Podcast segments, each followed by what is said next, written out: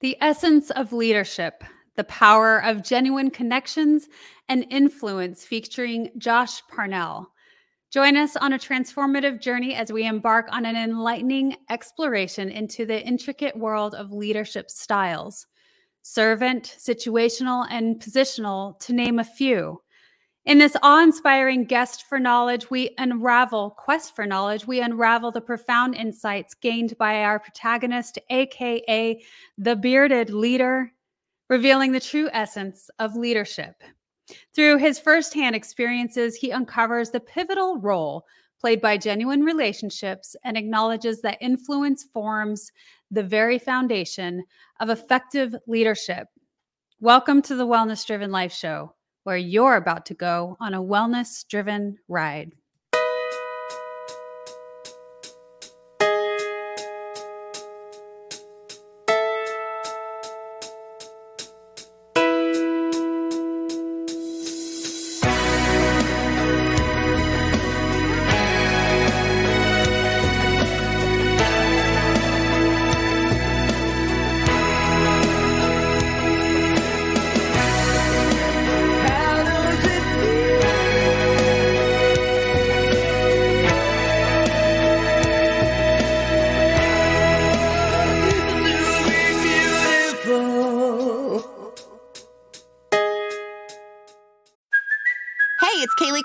Priceline. Ready to go to your happy place for a happy price? Well, why didn't you say so? Just download the Priceline app right now and save up to 60% on hotels. So, whether it's Cousin Kevin's Kazoo concert in Kansas City, go Kevin, or Becky's Bachelorette Bash in Bermuda, you never have to miss a trip ever again. So, download the Priceline app today. Your savings are waiting. Go to your happy place for a happy price. Go to your happy price, Priceline. Here's our guest today. Let me introduce you. Josh Parnell is a leadership coach, trainer, and speaker who helps people unlock their untapped potential for limitless success. With a background in the United States Air Force, Josh understands the importance of different leadership styles, such as servant, situational, and positional leadership. Building genuine relationships and influencing others is at the core of his approach. Over the past 20 years, Josh has dedicated himself to developing leaders personally and professionally. Please help me welcome Josh. April, thank you. I, what an introduction. That was amazing. oh, my pleasure. Welcome to the Wellness Driven Life Show. It's an honor to have you, sir. Please, Josh, share with the audience a little bit about you. What's your background? How did you get to this point? Well, April, first, I want to thank you for giving me the opportunity to be here. Um, it truly is an honor and a pleasure. So, thank you for that. Um, you know, my background, I'll say, begins after high school. You know, I had hopes and dreams and aspirations to go to Hollywood to become the next Steven Spielberg. Clearly, that did not happen. But I, uh, I found out at the University of North. Oh, yet keyword. It's always yet, right? But uh, I found out that I found out that the University of North Texas in Denton, near Dallas, had a great radio, TV, and film program, and so I went to UNT. I planned on being there for four years. Instead, after a year and a half, UNT said, Hey, Josh, thanks for playing, but your grades are terrible. You need to leave. So, this is around the time that 9 11 happened. It got me thinking about joining the military, and I found mm-hmm. out that um, videography was a career field I could do in the Air Force. So, I went to my nearest Air Force recruiter's office and I uh, introduced myself. I said, Hi, my name is Josh Parnell. I'm interested in filmmaking. And uh, he said, Hey, great. We have videography as a career field available for you. But the catch is it's not available right now, but when you get into basic training, it will be. All you got to do is sign the dotted line. And I said, hey, let's do it. Sign me up. I'm ready to do this thing. You know, I was naive. You know, I I, I got into basic training uh, thinking I was going to be in uh, filmmaking. And sure enough, when I got there, they said, hey, no, filmmaking is not available. Um, mm-hmm. So I went in without a guaranteed job, and I knew at that point I wasn't going to be in videography. Um, now, an important part of the story is that uh, when I uh, when everyone goes into basic training, uh, they fire the M16. That's part of the basic training um, you know requirements, and so uh, I think now they fire the M4. But at the time it was the M16, and in order to become an expert marksman on the M16, I had to hit the target at least 45 times or more out of 50 rounds. Now, prior to joining the Air Force, I had never shot a weapon in my life. So I was not a very good shot. In fact, easy I, to train though. I'm sorry. Easy to train. Easy to train, but here's the thing: when you got about 45 minutes of basic training, uh, uh, or a bit of training of the M16 in basic training, for me that wasn't enough. In fact, it was I was such a bad shot that the range instructor threw an extra 30 round magazine in my rifle. Now that means I did score a 45, but it was out of 80 rounds. So I like to tell people that I, I think I'm still technically the worst expert marksman in the history of the Air Force. Uh, because even on the score sheet, it showed a 45 out of 50. And so when it came time for me to figure out what career field am I going to be in, I was told, well, hey, you're an expert marksman. You're going to be a cop, which is security forces in the Air Force. Well, I, t- I tell you what, you know, you and I can relate on that a little bit because I have the background in law enforcement. Yes, you do. Gosh, I didn't pass the first time through weapons training. Yeah. Just FYI. Uh, But I'm a pretty good shot now. So that's the thing, April, and, and that's encouraging. I'll tell you this. When I went into uh, uh, tech school for security forces, I again I had no bad habits, so I did exactly what the instructors told me to do, and lo and behold, I did become an expert marksman in a number of different weapons. But um, but getting there was you know a bit a bit comical. Definitely not something I was anticipating. Um, but um, I, will tell you this: a, a, funny part also happened, and that is when it came time for me to figure out that I was going to be in security forces. Um, I, I said, you know what? this isn't the way I planned. This isn't what I what I drew up. But uh, here's what I do know. I also joined to to do to do travel. I, I wanted to go, uh, you know, overseas. I really wanted to go to Italy, Germany, Belgium, Spain. I want to go to Europe, and um, and so I, I said, you know what? Every base needs a cop, so I can still go to all these places. Uh, the Air Force, though, April, they had other plans. Instead, uh, the Air Force sent me to beautiful Minot, North Dakota.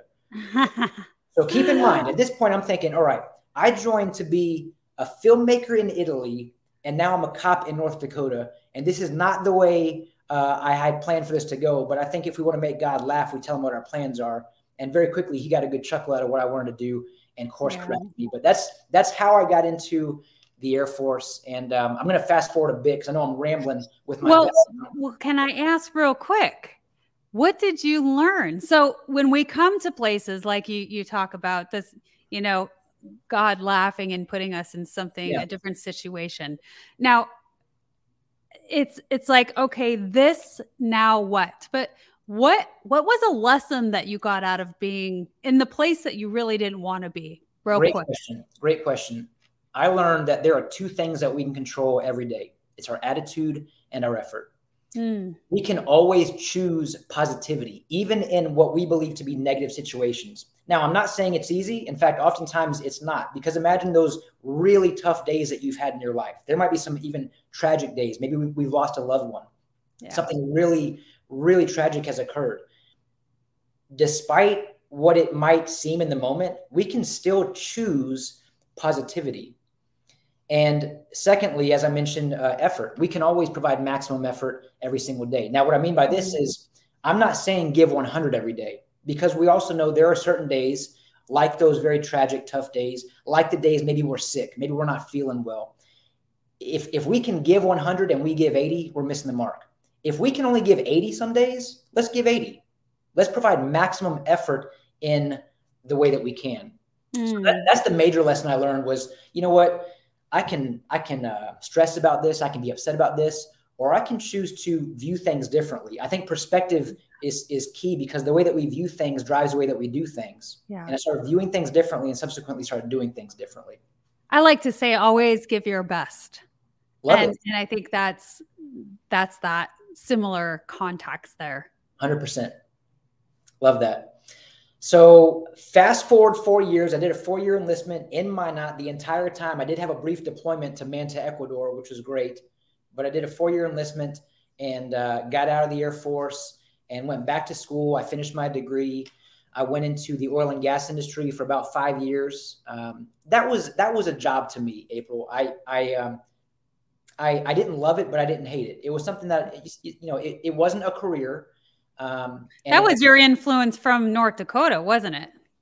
But, but so believe it or not, that was my, my, dad was in the oil and gas industry, and so uh, so when I got out, he told me, he said, Hey, uh, if, if you want to get into the oil and gas industry, which at the time I thought that I did, uh, he said, just go get the quickest degree you can, and I'm going to help you get mm. into kind of uh, get your foot in the door.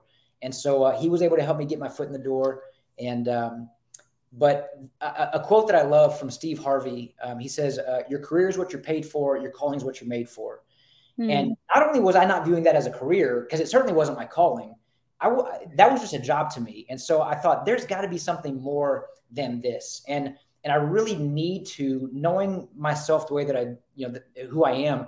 I needed to be challenged in, in, in a different way. And I was working yeah. By myself quite often. And I'm a team kind of person. It's I'm a I'm a we before me mentality kind of guy. And and I wanted to surround myself with people who could help me grow and develop because multiple minds are better than one. And so yeah. um, about five years after I got into the oil and gas industry, a friend of mine uh, called me. Uh, he he he uh, works at a Christian Brothers Automotive, which is an automotive repair franchise uh, that's uh, in 30 states nationwide, 200, 280 locations now. And um, at the time, there's about 140 locations. And eight years ago is, is, is the time I'm referring to. And uh, he said, "Hey, there's a, a trainer position opening up, um, and I think you might, you know, you might be a good fit for it. Would you be interested?" And so um, I, I, went into the interview, my first interview, and fast forward two more interviews later, and um, and was fortunate enough and blessed enough to uh, to be offered an opportunity to to go work for an incredible company. And um, so when I when I got to this company, uh, we had one training program that was already in the works that I had um, the uh, the pleasure of uh, taking over um, eventually. And by the time I left, uh, just a short five months ago, uh, we had six training programs, and I was leading a leadership podcast there. And so we've been able to grow the team to about seven team members who are incredible at what they do. But I owe I, I owe a lot of my forward progression and career development to that company and all the people within it. And so um, now, as I shared, I, am blessed. Now, five months uh, five months ago, I decided to take a, a step of faith and um, and enter the world of entrepreneurship. And so now I'm a full time leadership coach, trainer, and speaker, and loving every day. I Oh my goodness. And isn't that so cool? I'm going to make sure that is on the screen here because you are fresh into the entrepreneurial world and I want to make sure the world knows it. Oh. And so, Josh, that's an awesome story because what I love about it is your initial dream, you're kind of starting to come into it just a little bit, where you were given the opportunity to be in front of a mic, to be on a stage, to start stepping into that power and sharing yourself and leading others. Sure. It's, it's, it's been an, an awesome opportunity. You know, when, when I was there, the, the, the primary role that I had uh, started as a trainer and then, and then a, a coach. Um, all the while I've been able to hone and develop my speaking skills, which I'll tell you, I'm still a work in progress. I mean, oh, uh, and, and, and, that's the thing, uh, you know, I, I love, I love coaching. I love training. I love speaking. The anticipation and the anxiety leading up to each of them, uh, it, it, it's always something that, that I'm like, man, like this is like, wh- why am I always feeling like this? And there, there's a, a, strong influence of mine, Craig Groeschel. I've heard him say how, um, you know, he, this is a guy who's, he's a pastor of, uh, of, a, of a a huge church with multiple campuses. And he's like, hey, I still get nervous. I still get nervous every single time. And the reason is because we care. You know, at the end of the day, yeah. I want to be able to deliver my best. I want to be able to deliver excellence. And I, what I heard Craig say before was, he's, hey, look, it's gotten easier because when I used to do this, I would throw up in a bucket and then I'd get on, I'd get on stage and do my thing. Now I just throw up, throw up in my mouth a little bit and then and we're good to go. And I'm like, you know I'm, I'm not even there yet. So so maybe maybe one day uh, I, I can uh, I can get there. But um, but I will tell you, April, the the opportunity that Christian Brothers gave me, the opportunity to be surrounded with incredible people. Um, it's really because of those people who have helped me grow and develop and continue to help me grow and develop. I think it's important that we're regularly sharpening our axe and regularly striving to be the best version of ourselves um, each and every day. So I want to move back into something that you mentioned previously. And you talked about you were in a position that you were working alone so much and you wanted to be able to expand and grow and be around the people who really are a, a stronger influence for, for you a, a teammanship sort of effort and so I wanted to highlight that, Josh, because I feel like sometimes there's a lot of people that feel like that too in the positions that they're in. And it's a difficult decision to make when we want to expand ourselves and we want to grow, but yet we're in this one spot, this one area where we're not getting that. And but yet there's that comfort level, that comfort zone where it's it's scary to move, you know, branch out and do something different, right? And so I I think it's amazing that you did do that because I feel like when we start making those forward movements, opportunities arise, doors open, and you start to be in the room with people who are inspirational and that you really get to learn from. The, I believe that the reason opportunities start to present themselves is because you created it inadvertently. You may have not realized it, but you created it by simply doing it scared. You, mm. You're, not sure yet. You feel like maybe you need to make a move. You know you want to make a move, but you can't make a move because you're currently uh, having this uh, paralysis by analysis, if you will. And you know, there's a lot of us that that experience on a on a regular basis stress, worry, doubt, concern, fear. But we know that fear is simply false evidence appearing real and we're always going to find evidence in the things that we believe and yeah. so if we if we believe something if we believe i can't make this move we're going to find evidence that supports it and backs it up. And mm. so but at the end of the day if you know that you need to make the move do it scared. Because here's what i've learned. When you when you just take action motivation and confidence tends to follow. So motivation and confidence tends to follow. So just simply do it scared. The the the the first step though is taking action. And i'll say this. We often make decisions based on emotion, but we take action based on conviction. So, at what point are you going to truly be convicted in a way where it's like, you know what, I may not want to, but I know that I need to, and th- this is an opportunity for me to uh, to take that leap. I like that. It, you know, when we have that strong enough i mean a lot of people call it the why the why has to be strong enough big enough the conviction and so when we truly make the choice to finally do the act of whatever it is i mean that that is just a choice in improving ourselves in any mm-hmm. Sort of capacity whether it's a weight loss journey whether it's uh, moving career fields, moving to another state, or maybe even outside of the country. But it's definitely making that choice. And I love how you talked about just you know making the small steps and continuing that i think that there's so much to be said about uh, the consistency of doing we, we know speaking of consistency we know that practice makes progress. A lot of us are going to say perfect, but the reality is practice makes progress, and progress mm-hmm. is the name of the game. But we can't make the progress if we're not consistent in the practice. And so, speaking of taking steps, you're saying the right word too, because you're not saying, uh, you know, I, I'm not disagreeing with taking a leap of faith. I think taking a step of faith is more appropriate because the reality is, too many of us believe that the the the destination that we have in mind, that's the vision that we casted. We want to go there, but but we feel like we need to do all these things in order to get there which is which is accurate. But the the thing that we really need to do is just the next thing. Just take the next step and then take the next step and subsequently keep on doing that. I'll tell you that in terms of making a choice i believe the greatest choice decision investment that i ever made was in myself when i hired a counselor about four years ago. And here's the belief that i have um, that and of course i'm biased i am a leadership coach i'm a life coach this is what i do for a living.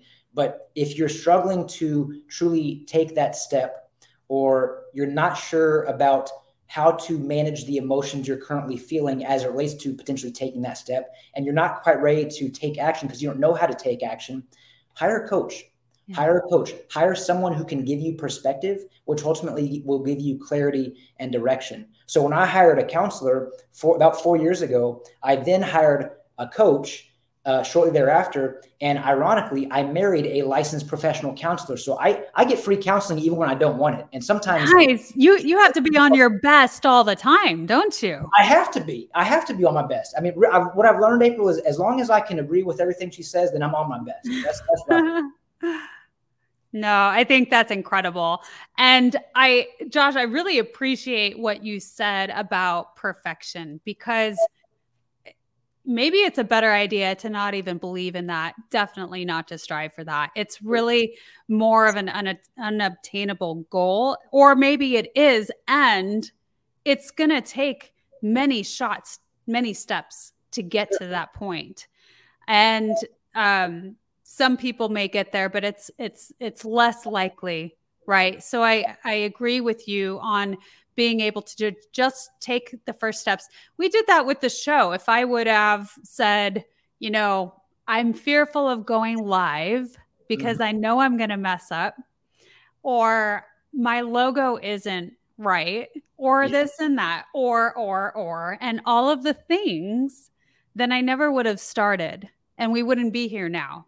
And that's the problem. There's so many of us who who say, "Well, I'm not ready yet." That's that word again, right? I'm yeah. not ready yet um, i need to do this first and if we just just do it i mean just get out there and do it scared and you, you mentioned i mean perfection at the end of the day it truly is unattainable to me perfection is reserved for god the the only quote that i've heard so far that i that i really love came from kobe bryant when he talked about perfection and how he knew he was always striving for perfection knowing he was never going to hit it and this mm. it's kind of this relentless pursuit that you know that you're never going to achieve it but you can't stop pursuing it. And as a recovering perfectionist, I've had to learn how to stop seeking perfection and simply just do it scared. I mean, and I'll tell you, when we get comfortable being uncomfortable, we can do something scared every day. I mean, every day there's something where it's like, you know, we may not want to, we feel like we need to, but we're just going to do it scared. And the idea of living outside of our comfort zone, that's how we're growing to begin with, because growth and comfort can't coexist. So mm. we've hmm. got to get comfortable being uncomfortable and know that perfection is never going to be attainable, but it's always within our reach. I love that. Get comfortable being uncomfortable. That's it. That's wonderful. Well, we're going to move into our first commercial, Josh. And when we get back, I'm excited to ask you a few more questions about your journey. Stay tuned. Hello, everyone. Welcome to Candy Apple Advocacy, the podcast for parents who want to advocate for their children's education. I'm Jim Mallard, and I'm here with my wife, Tabby. We've been through the trenches of raising kids in the school system and know how tough it can be, but we also know how essential it is to advocate for your child and their education. That's why we started this podcast to share our experiences and insights with other parents to help them become more effective advocates for their children. On this podcast, we'll talk about everything from general education, general school advice, the school choices you have available to you, different education styles, individualized education plans, 504s, and all those key terms that you've heard but don't know what they are. We'll talk to experts. We'll also talk to parents and hear their stories. We'll share our stories with you and give you tools you need to be a strong advocate for your child and yourself. Whether you're a new parent or have been in the game for a while, we invite you to join our community. Let's advocate together. Are you a practitioner or a coach listening to this? If so, I would love to ask you do you use hypnotherapy in your practice working with clients? And if not, would you like to? The power of hypnotherapy is limitless. And so often we experience our clients struggling to reach their goals. It's because they're coming up against their own brick walls and getting stuck. But you can help them through the power of hypnosis break through all of that working with their unconscious mind to put the suggestions in to have them taking the action to achieve the results that they want. They are thrilled with your coaching techniques. They're getting the results they want. You feel amazing because you are helping your client get the results they want. It's a win win. And another win is that it's an added revenue stream for you in your business. So if you like the feel of helping your clients get the results they want, if you like the sound of that, then definitely reach out, Melissa at yourguidedhealthjourney.com, or click the link tree link below for my Unlimited Power of Hypnosis class to learn more. It's a weekend designation program that I teach, valid in 42 countries. You write an exam after taking the experiential course, and you can be admitted to the American Board of Hypnotherapy and start using hypnotherapy one to one with your clients and have them achieving the results they want. Can stay tuned for an inclusive interview tomorrow on the Wellness Driven Life show about hypnosis specifically. Find out more in the description below. Back to you, Josh.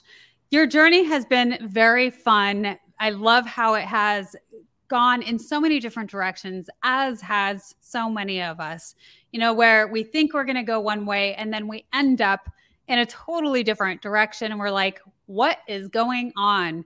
I had that experience when I surprise had children early on when I was told that I couldn't. And so mm-hmm. that drastically changed the course of my life. But that's what happens. And it is interesting because I like to think that God is laughing on that too, because there's so many lessons that can be learned along the way. Yeah, uh, so, sorry, sorry, April. Yeah, you're absolutely right. And uh, there's a lot of lessons I've learned along the way. Um, you know, I, I, think one of the biggest lessons I learned, and and I'm just going to segue right into this, is how important it is that we that we take the labels that are on us, whether they were given to us, whether we put them on ourselves, the labels that that that are tied to us typically are tied to some limitations. And what I mean by this is um, you know, there was a time in my life where I'll, I'll, share the story that when I was in high school, I, uh, I planned on going to college after uh, high school. And so my parents supported my decision to go to college. And they said, Hey, that's great. If you want to go to college, we support you. Uh, just know that you need to take school seriously because obviously, if you're going to go to a higher level of schooling after high school, you need to make school a priority. You need to take your grades seriously, make the, make your grades a priority. So I heard what my parents said, and and and when I walked across the stage at my high school graduation, I graduated 28th in my high school class, and so my perspective, uh, uh, my position determines my perspective. Now, mm. to give you more context, the full context of the story, I did graduate 28th in my high school class out of 30 people. So my position determines my perspective. Keep in mind, I'm 28th out of 30 that's not a great position. And that determined my perspective. My perspective in that moment was I'm not smart enough. I'm not capable. I'm not confident. I had no confidence in myself. Um, I didn't believe in myself. I didn't think that I could go to school and succeed. And we already know the, the rest of the story. UNT very quickly said, Hey, Josh, you, you know, it's not going to work out. Uh, so I had to had to go through things and grow through things quite a bit early on. But I also want to share that yeah, I I heard my parents. I didn't listen to my parents. What I needed to do though is recognize back then that the label I was putting on myself was not smart, not able, not enough, not deserving, mm. not worthy. And ah. all that did was restrict my ability to break free from all of these labels, which had subsequent limitations on them because right. I told myself I was not uh, intelligent. I was not able to. I couldn't do all these things that I saw other people doing because the label I put on myself came with a limitation. And it wasn't until my my time in the Air Force when I uh, met some incredible peers and mentors who really helped me break free from those limitations. And I turned, I was able to turn those limitations into subsequent lessons that I could then uh, break free from and really see things from a different perspective. There's a quote from a, a poet who I love. Uh, his name is NQ, and uh, this this line has always stuck with me. And he says, um, "Defining myself is like confining myself, so I undefined myself to find myself." So to break that down, defining like that. myself, defining myself, aka putting labels on myself, is like confining myself. There's a limitation. So I undefined myself to find myself. And I'm going to say it again the way we view things drives the way that we do things. My mm-hmm. perspective, mm-hmm. all it needed was just a few degrees of a change. And a lot of the clients that I coach, a lot of the people that I train, w- what we've all collectively learned over the years is nobody really needs to make this massive 180 degree change overnight. A lot of us are right there. So if we can just make this two, three, four degree change, we can start viewing things differently and doing things differently and really set our trajectory of life mm-hmm. on a mm-hmm. new, uh, new, new range of motion. Yeah, absolutely. I like to call it, or more recently, felt the need to to call it like an identity crisis. Mm. And so the way that we we view ourselves, our belief systems based on all of the strange things that happened to us when we were at a very young age and we just carry that along with yes. us yes is is how we define ourselves and our belief systems. And i so i really love that you say to to what did you say to undefine ourselves to yeah, recreate ourselves? Right. And that is so brilliant and so key. And josh it took me a very long time and a lot of tragedy in life to really come to that understanding that no matter what, we are able, capable, have the power to recreate ourselves that's all it. of the time because change is constant. And if that's the case, we're always changing. So we can always recreate ourselves. Who do we want to be?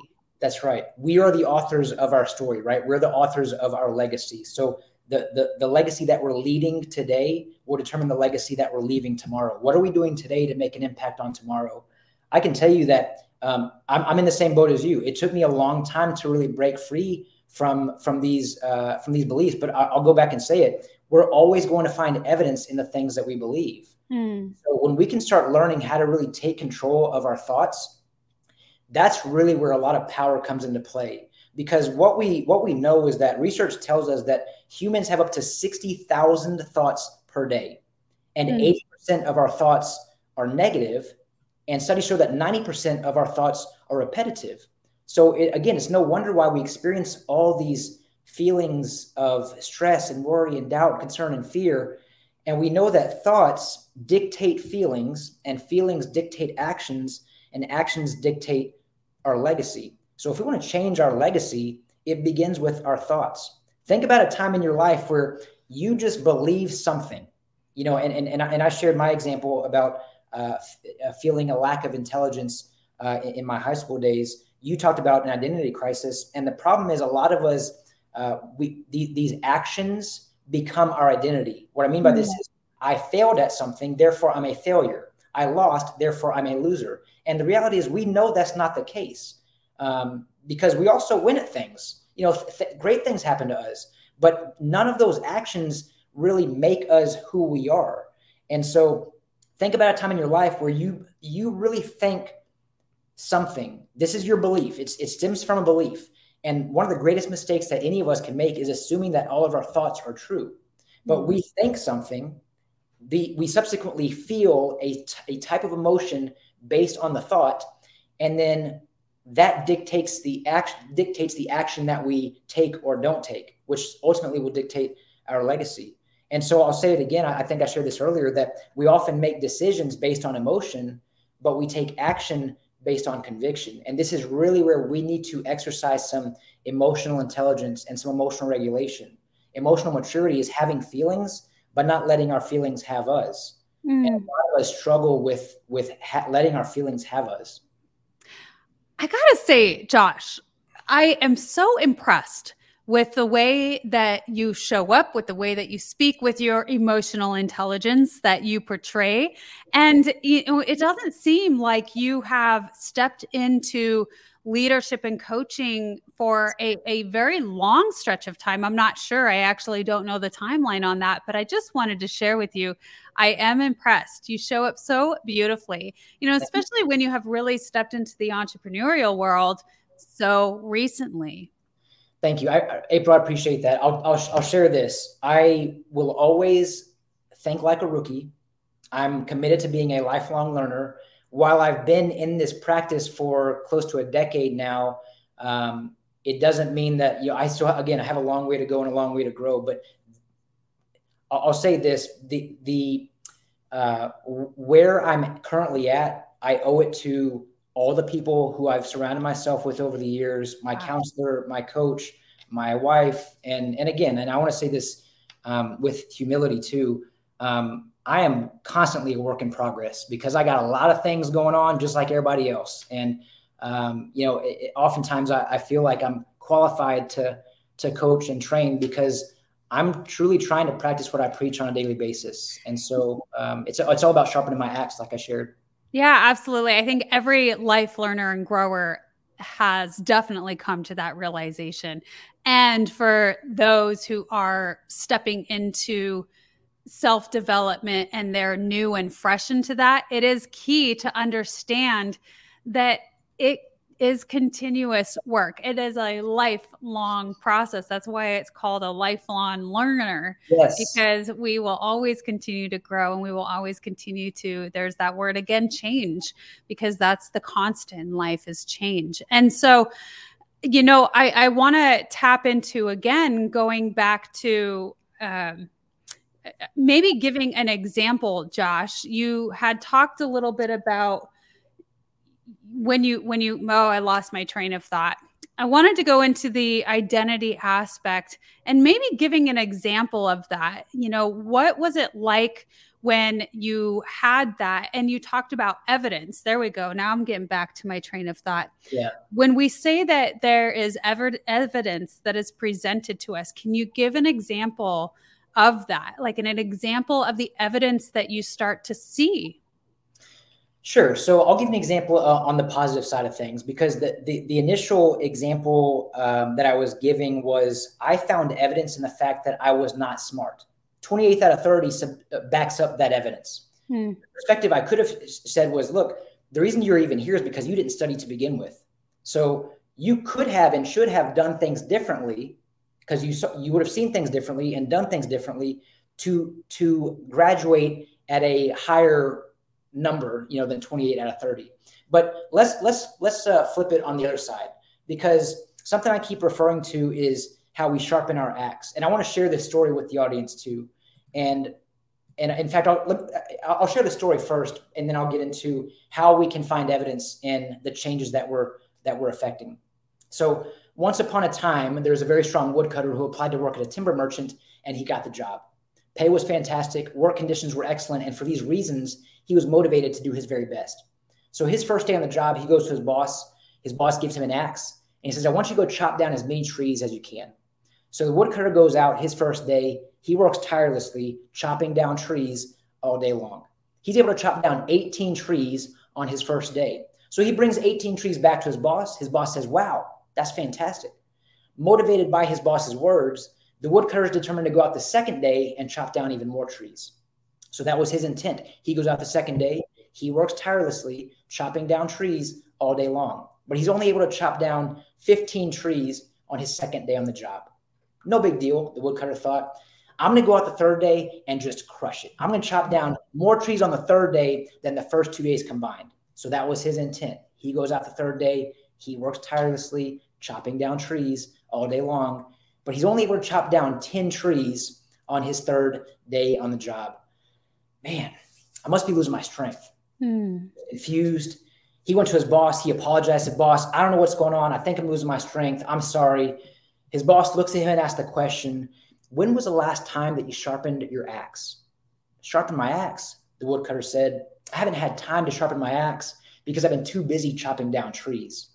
And the moral of the story is we get like this in our own life sometimes where we're doing the same thing over and over and over again, day in and day out, and we're not taking time to step back and sharpen our axe. Mm. A lot of us are going to say, Hey, I don't have the time. And the reality is, we all have the same amount of hours in the same day. How many of us are making the time?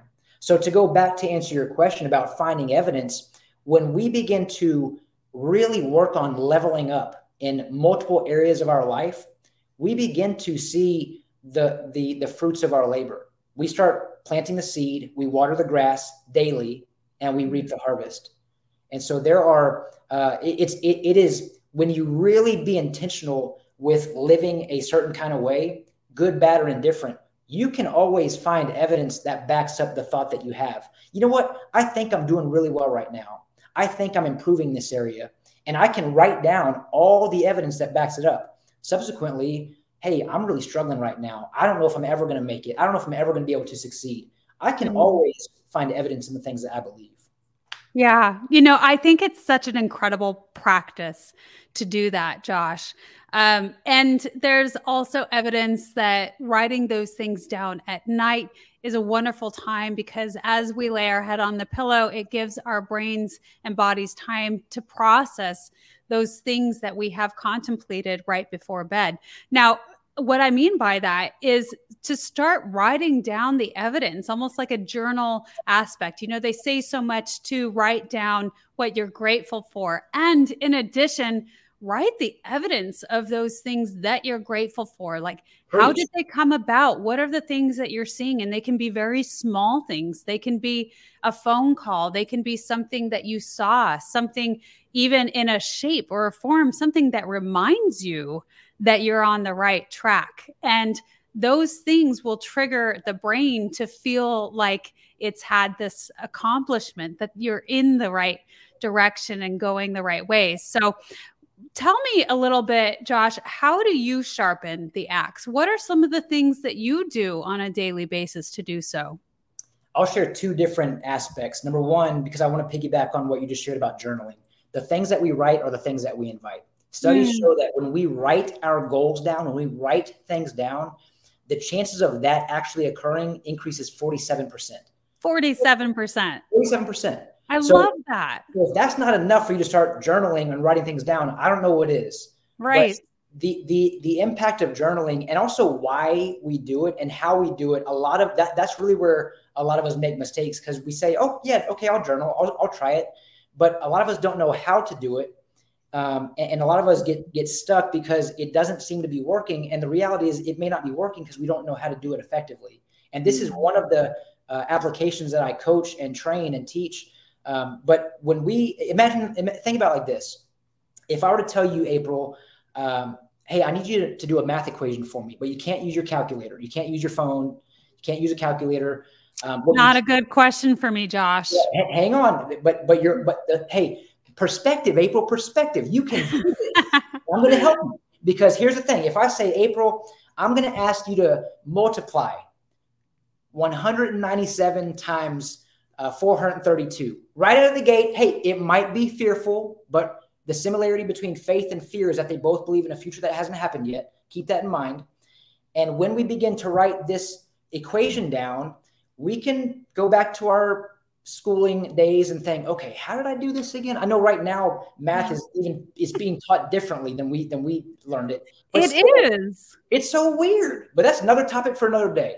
But we start writing this this equation down, and we can probably at least get pretty close to figuring out how to get the answer that is accurate based on how we mm-hmm. just begin to work it out.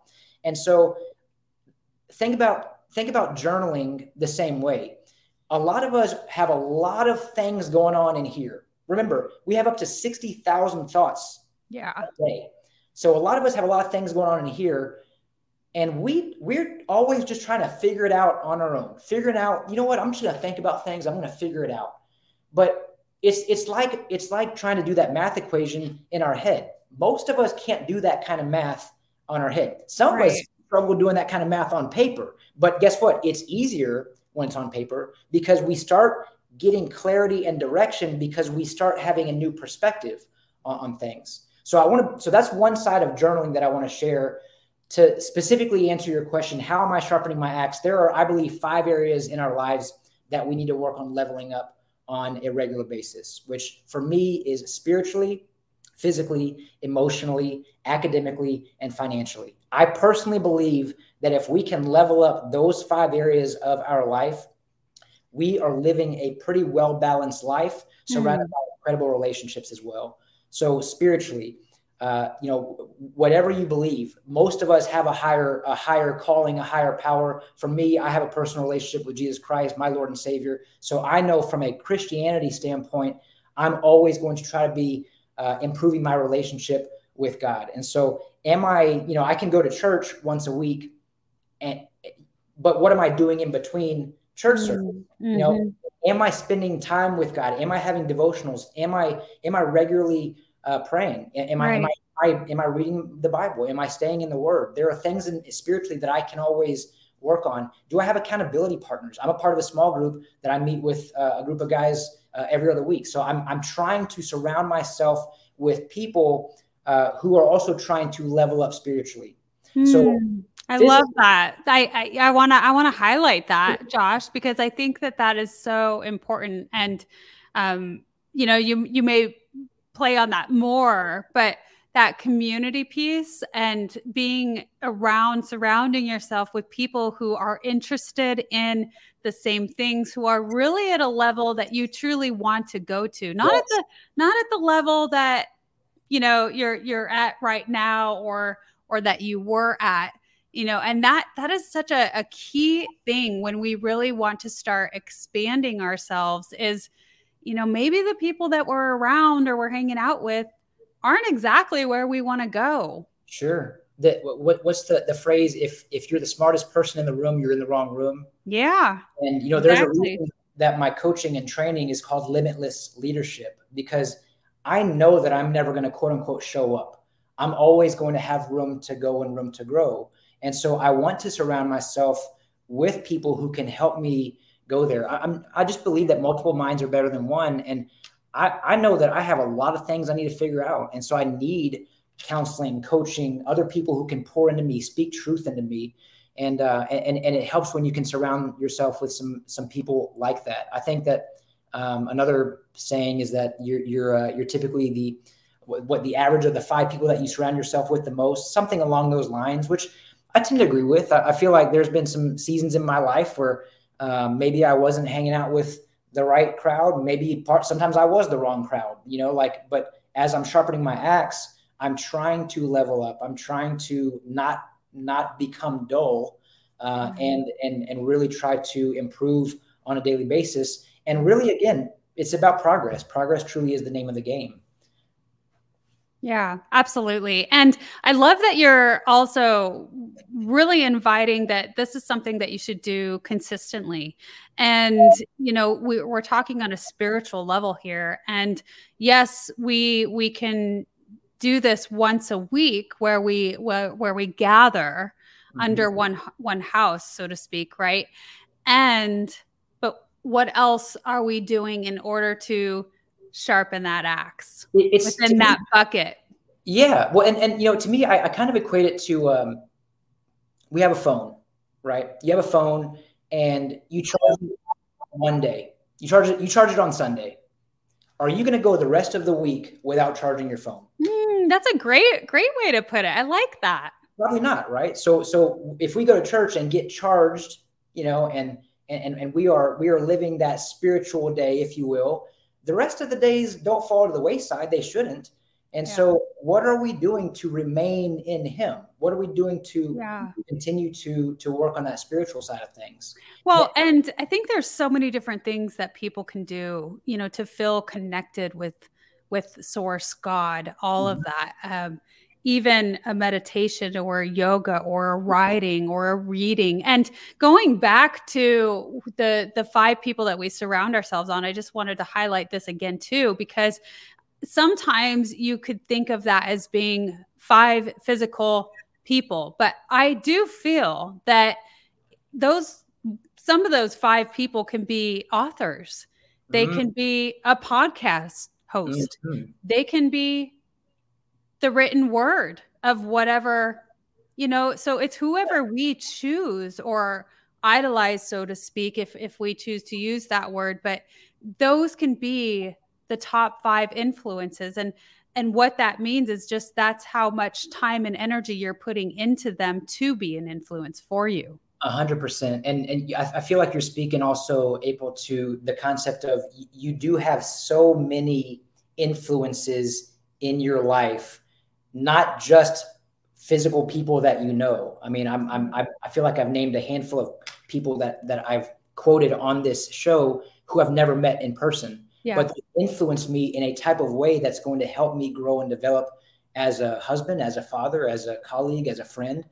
And um, and so I, I like I like that take. I like that that you can um, you know view it as hey, what books are you reading? What podcast are you listening to? Yeah. Um, what are we truly consuming? Not just physically, but what are we consuming? What are we watching? What are we listening to? Because this Right. all plays a part in the axe sharpening. I feel sometimes seasons in life bring us to a point to where we don't have access to actual people that can be influences and you know who knows what that looks like for different people whether you know for me it was I was working two jobs and I was a single mother so my time consumption was I didn't have a social life Mhm. you know? And so what was i doing to be influenced by something other than my children? Yes. well it was me listening to audiobooks or what have you. There's people in prison that you know want to make different choices and to improve themselves but they're not going to be surrounded by really great things are they? In fact they often say when you go to prison you become a better criminal Mm-hmm. because of just that because you're uh, surrounded by those like-minded people that got themselves in there to begin with so you have to think mm-hmm. outside of the box and really in order to be influenced by other things so moving into you have five buckets which i'm excited about learning more what's the second one So uh, the second one is physically. So I mentioned spiritually. Physically is the second bucket to, to fill. And this is, you know, I, I just shared how what are we consuming? So from a physical standpoint, obviously a lot of us know here, here's this is this is the the the beauty of coaching. Hmm. There are so many personal trainers out there.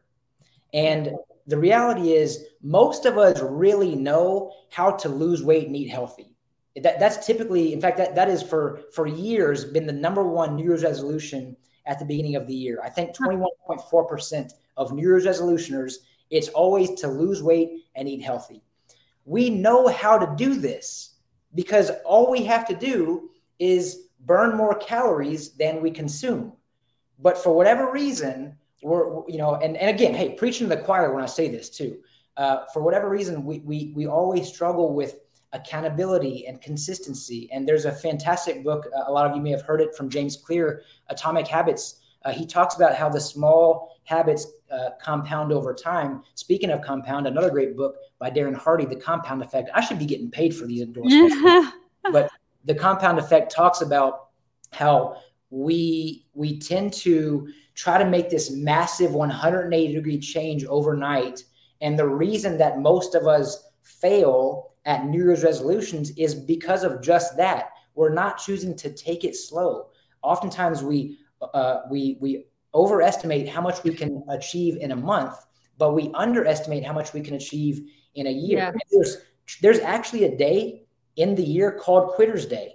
The, the Hmm. second Friday in January is known as Quitter's Day because statistically speaking, over half of the people who created New Year's resolutions that year have already quit their New Year's resolutions that year. So they didn't even make it two weeks. That's amazing.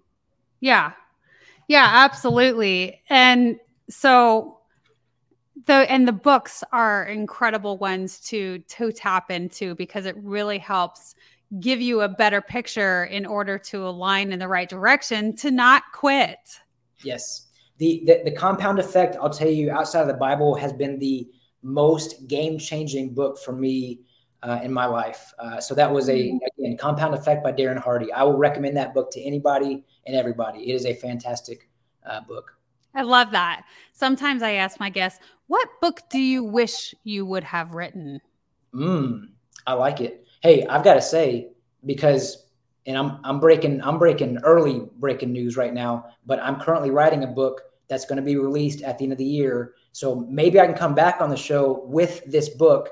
Uh, but it's called Leading a Legacy. So I'm going to ask your audience to check it out in about about two and a half months. Leading That's incredible. I'm so excited. Thank you so much for, yeah, absolutely. Leading a legacy. That's a great title, by the way. Do you have a subtitle?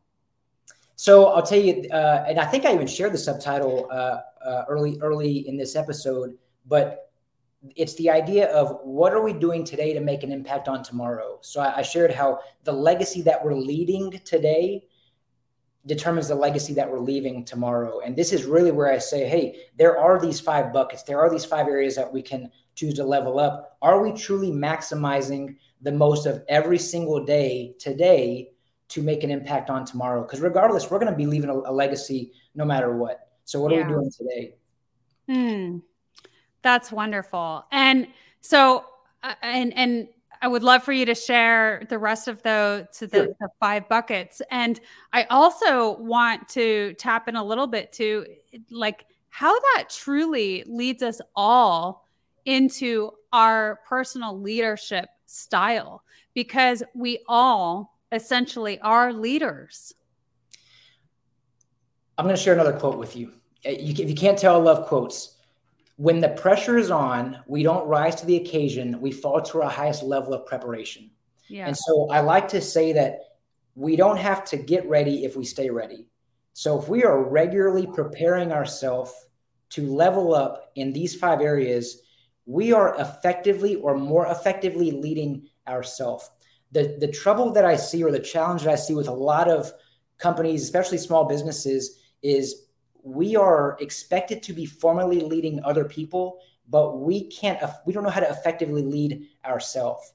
Yeah. So it goes back to the mindset work and yeah. and really changing a paradigm, changing a narrative, re- recognizing that we are the we are the authors of our legacy. We're not the victims. And so what are we doing to lead ourselves more effectively so that we are ready and prepared to lead others effectively?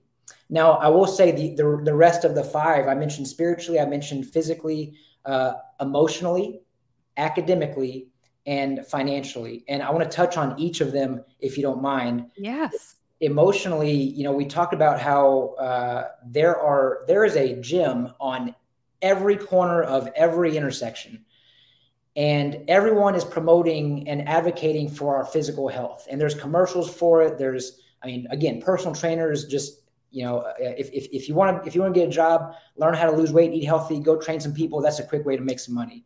But what about our brain health? What about the the most important and most valuable asset that we own, which is our mind? So for you know for a long time, uh, brain health and mental health uh, was a bit of a taboo topic. And the good news, I believe, is that it's starting to become talked about more and more. And I so, agree. So if if yeah. and when we can uh, really work on our emotional health, again, emotional maturity is having feelings, but not letting our feelings have us. There are specific steps and and, and calls to action that I provide my clients when they're struggling with emotional regulation, for example. And I'll share one with you. And that is when we get in a situation where we are struggling to manage our emotions, we can implement the three P's, which is to pause, to process, and to pivot. So let's pause. Let's take a breath. Okay, we're going to take a breath. Now let's process what we are thinking, what we're feeling, because the thoughts dictate the feelings, right? So let's process what we're experiencing right now. This is truly when, if we take a take a breath, we pause, we can now begin to have a different perspective. And again, the way we view things drives the way that we do mm. things. And when we do things, we're able to pivot accordingly. We view things mm. differently subsequently pivot accordingly. And all, now all of a sudden, we are we have been able to uh, bring our our emotions down. The, the reality is when emotions are high, logic is low. Mm-hmm. So we know this. How can we make sure that we are making logical decisions? Because when we make uh, because we do make decisions based on emotion, the good news is often we don't really act on those decisions. Because and here's and here's what I mean by this: we get really we get really frustrated we get really angry, or let's say we get really excited. It's like, I'm going to do this. You know what? I'm going to do this. We're really excited. Hey, now let's go do this. Or maybe I'm getting really frustrated. You know what? I, am just going to go and whatever, right? Fill in the blank. We, we, we make these decisions. Oftentimes, those don't actually occur because our emotions are high, our logic is low. We're just we're just rambling. You know, we're, we're, we're talking but until we're actually convicted is when we be, begin to take action. We take mm-hmm. action on conviction.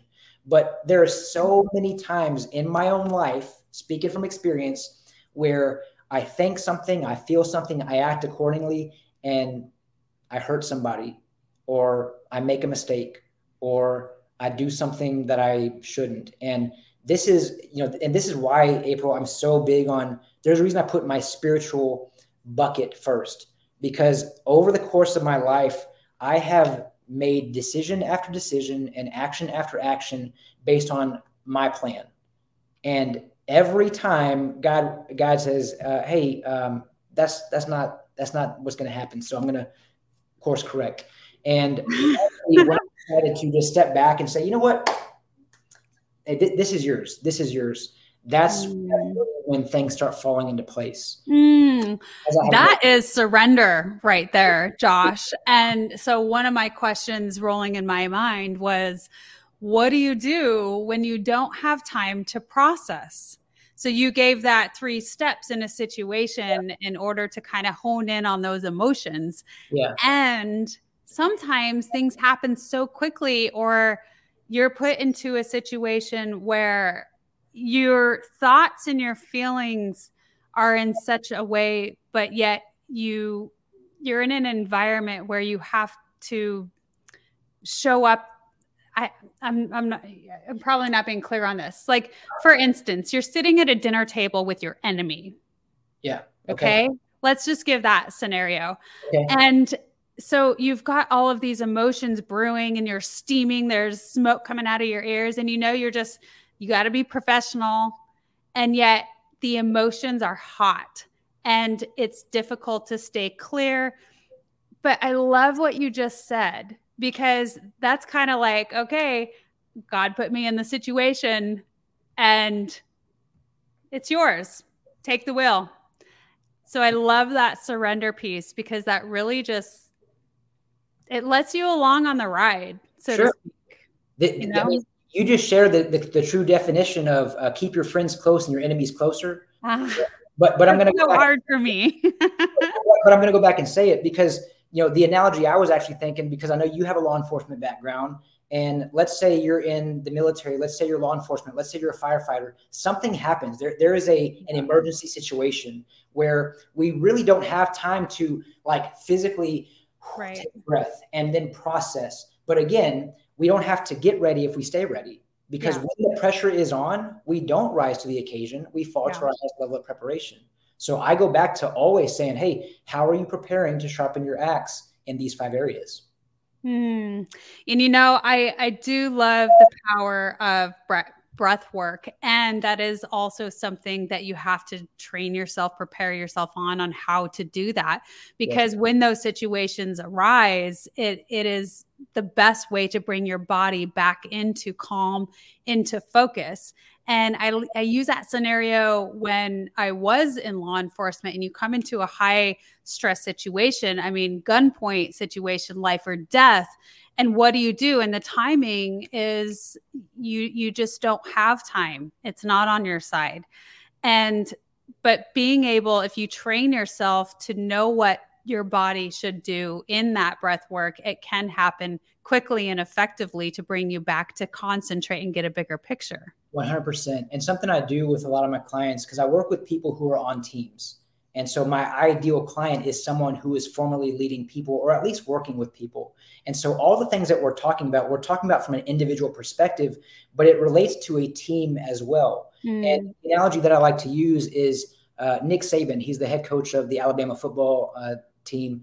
And what he what he shares is how they they don't typically, you know, because in college you have players who are graduating or going to the to the NFL. For a team like Alabama, you have players who are leaving early to go to play play with on the pros, and so there is a revolving door of solid talent coming in and out of a, a, a program like Alabama.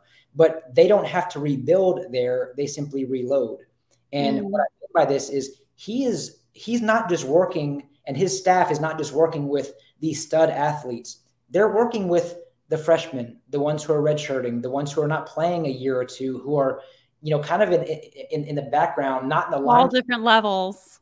100%. And so what happens is you are grooming this person to eventually fill this role. And that's truly what leadership is. It's yeah. about influencing. John Maxwell, of uh, an influence for me, is he says leadership is influence, nothing more, nothing less. Mm. And we can influence by growth and development our team members when when someone leaves that's okay. You don't have to start over. You are just reloading because you already have someone who is in that pipeline. There's mm. a, another quote from richard branson that i love and he says train people well enough so they can leave.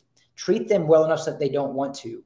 And I like the quote, but I always have to to share at the end of that quote, like, hey, if you're really doing your job as a leader, they want to leave to go grow and expand and to share. And guess what? You yeah. played a role in helping them do that. So celebrate yeah. their departure.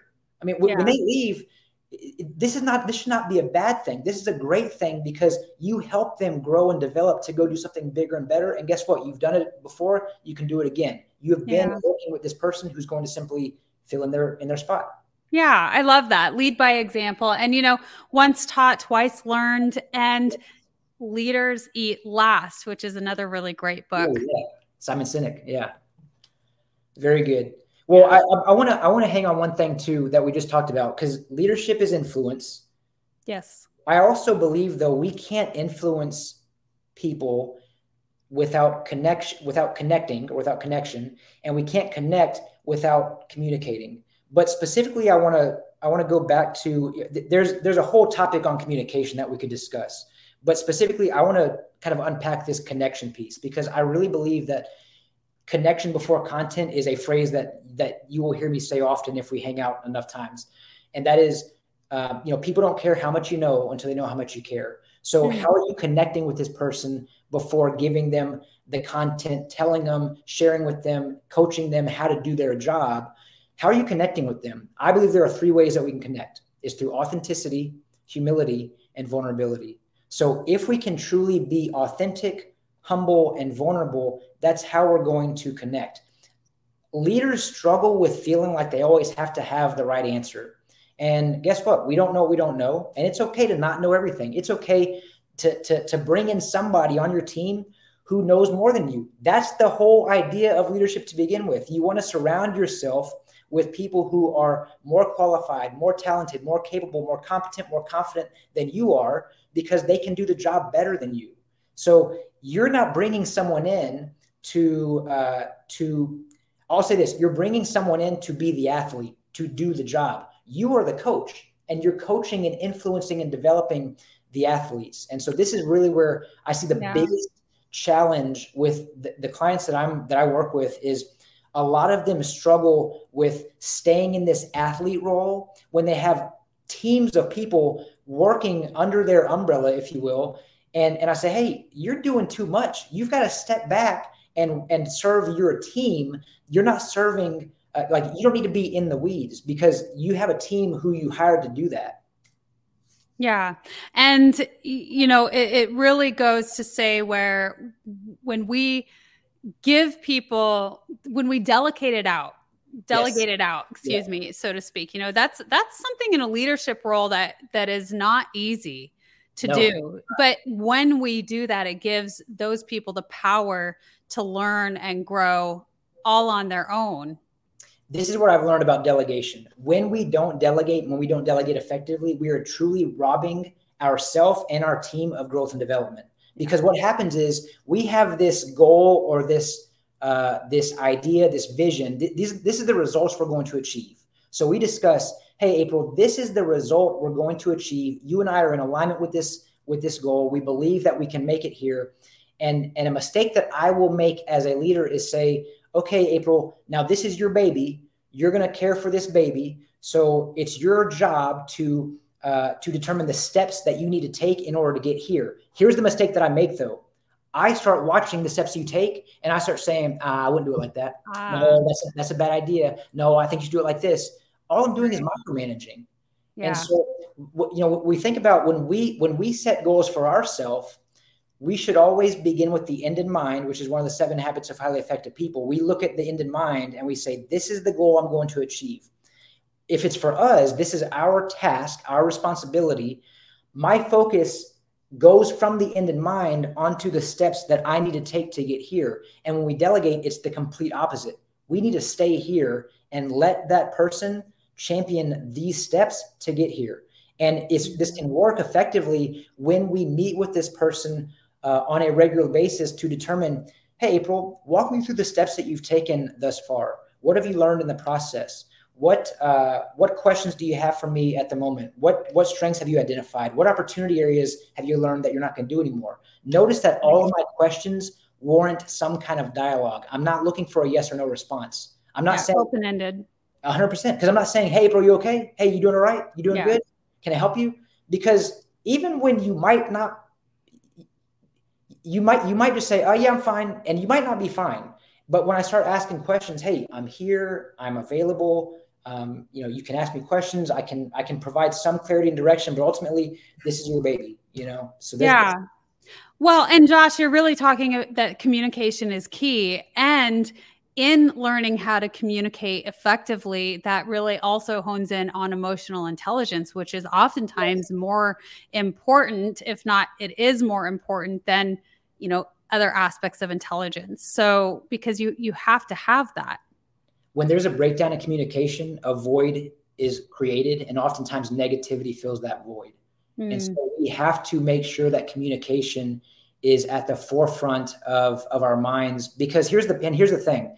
You and I are ha- currently having a conversation. Truthfully, there are three conversations happening right now. It's the one that I'm having, the one that you're having, and the one that we're having. So if we can both assume positive intent, if we can both seek first to understand, then to be understood, if we can both be better listeners than hmm. hearers, because when we hear someone, we're waiting for them to stop talking so we can tell them what we want to say. When we're listening, we're receiving information, we're processing information, we're storing that information, and we're utilizing it to best serve that person. If we can begin implementing these key aspects plus a few others, communication can truly save a team. And what I've learned over the years is that one person can't make a team, but one person can certainly break a team. And all it takes is one person who refuses to communicate effectively. And all of a sudden, negativity and toxicity begins to seep in and creep in. And we want to avoid that at all costs. Oh, absolutely. It does take a little bit to bring that back. Mm-hmm. 100%. 100%. Yeah. Well, Josh, it has been such a pleasure to have you on the show. And, and I'm so excited. Thank you so much for sharing that you are in the process of creating your book. And so, if you want to highlight that again, tell us what you do now and where you're planning to go. What are the dreams and goals? What's next for Oh you? man, Dr- uh, dreams and goals are going to be huge, April. I don't, I don't know if I, I, I- be. yeah. So dreams and goals are going to be huge. I'll tell you what I'm doing right now is uh, the bulk of my business is coaching, and so um, I do have literally two spots left, uh, or two spots currently open uh, for uh, to take on coaching clients. What I'm truly looking for right now is more training opportunities and more training and speaking opportunities. So, um, you know, whether it's a keynote, whether it's training for your team, uh, you know, studies show that uh, it, it costs employers six to nine months of a team member's salary to replace them. And so, if I can help you with employee retention, culture creation and cultivation, uh, uh, employee engagement, um, effective communication, effective delegation, these are all things that I coach and train. And if you or your team needs some type of leadership development training, I'd ask that you visit thebeardedleader.com uh, click on connect with me and we can uh, have a free connection call. Happy to just meet you connect with you uh, at no charge um, no expectations. But at, at the very least i want to uh, bounce some ideas off each other and see how i might be able to, pro- to provide some some help. Now i will say a couple projects i'm working on. I mentioned the book that's coming out later this year. I don't think i'm allowed to talk about any more about the book but just know it's coming in a few months. I'm going to have updates. If you would follow me at the bearded leader on Instagram. You can find me on Facebook as well as LinkedIn, but the bearded leader. And then uh, one, one, um, a couple things, a few things actually. So I do have a leadership podcast called the Josh Parnell Leadership Podcast. It airs every Wednesday. Um, and then every, and, and also every Wednesday, uh, weekly, there's a weekly newsletter. And so if you go to uh, thebeardedleader.com, um, you can subscribe to my newsletter there. Um, but the the big thing that I'm excited to announce is uh, in in October. So we have a, a little over a month left, but in October I'm releasing a video subscription, and this is a uh, what I'm calling a five for five. And so you receive five video lessons, whether it be uh, how to effectively delegate, um, how to uh, communicate. It might be the difference between situational leadership versus servant leadership versus positional leadership. Uh, how to journal. Um, it's you know a lot of it is leadership based, but there's also some mindset work. There's some life coaching in there as well. And so every uh, every month, uh, it's called Five for Five because you're getting five videos for only five dollars a month. And so every month you're, you're getting uh, new videos. I will tell you that the next month, the second month, you keep the five from the month before. So you're accumulating videos and it's only $5 a month. Those also come with corresponding PDFs that you can print for you and your team. And I can assure you, you're going to get find a lot of value in, in these, uh, in these videos. Oh, I would absolutely 100% agree. I mean, you are just a wealth of knowledge because you remember all the quotes. I know you're a quote guy because you can obtain them and remember them so brilliantly. I can't even say that for myself, but I just love how you show up, Josh. You have just, again, you're so insightful. You have a plethora of information. And again, everyone, that's www.thebeardedleader.com. And you can also find that in the description below if you happen to be listening in. And so be sure to check him out. Josh, it's been awesome to have you on the show. Is there anything else that you want to share with our audience today? Hey, uh, yeah, April. I, I don't think there is. I feel like I, I just kind of just dropped a bunch of a bunch of information. Hopefully, it wasn't information overload. Um, I just want to thank you. Uh, what an honor and privilege to be on the show. Um, thank you so much for the opportunity, and um, yeah, I'd love to do it again in the future. You will. Thank you so much. And it's truly a pleasure. And for those of you tuning in, thank you so much for tuning in. And for those of you watching, thank you so much for being a support. And we will see you later. Goodbye for now.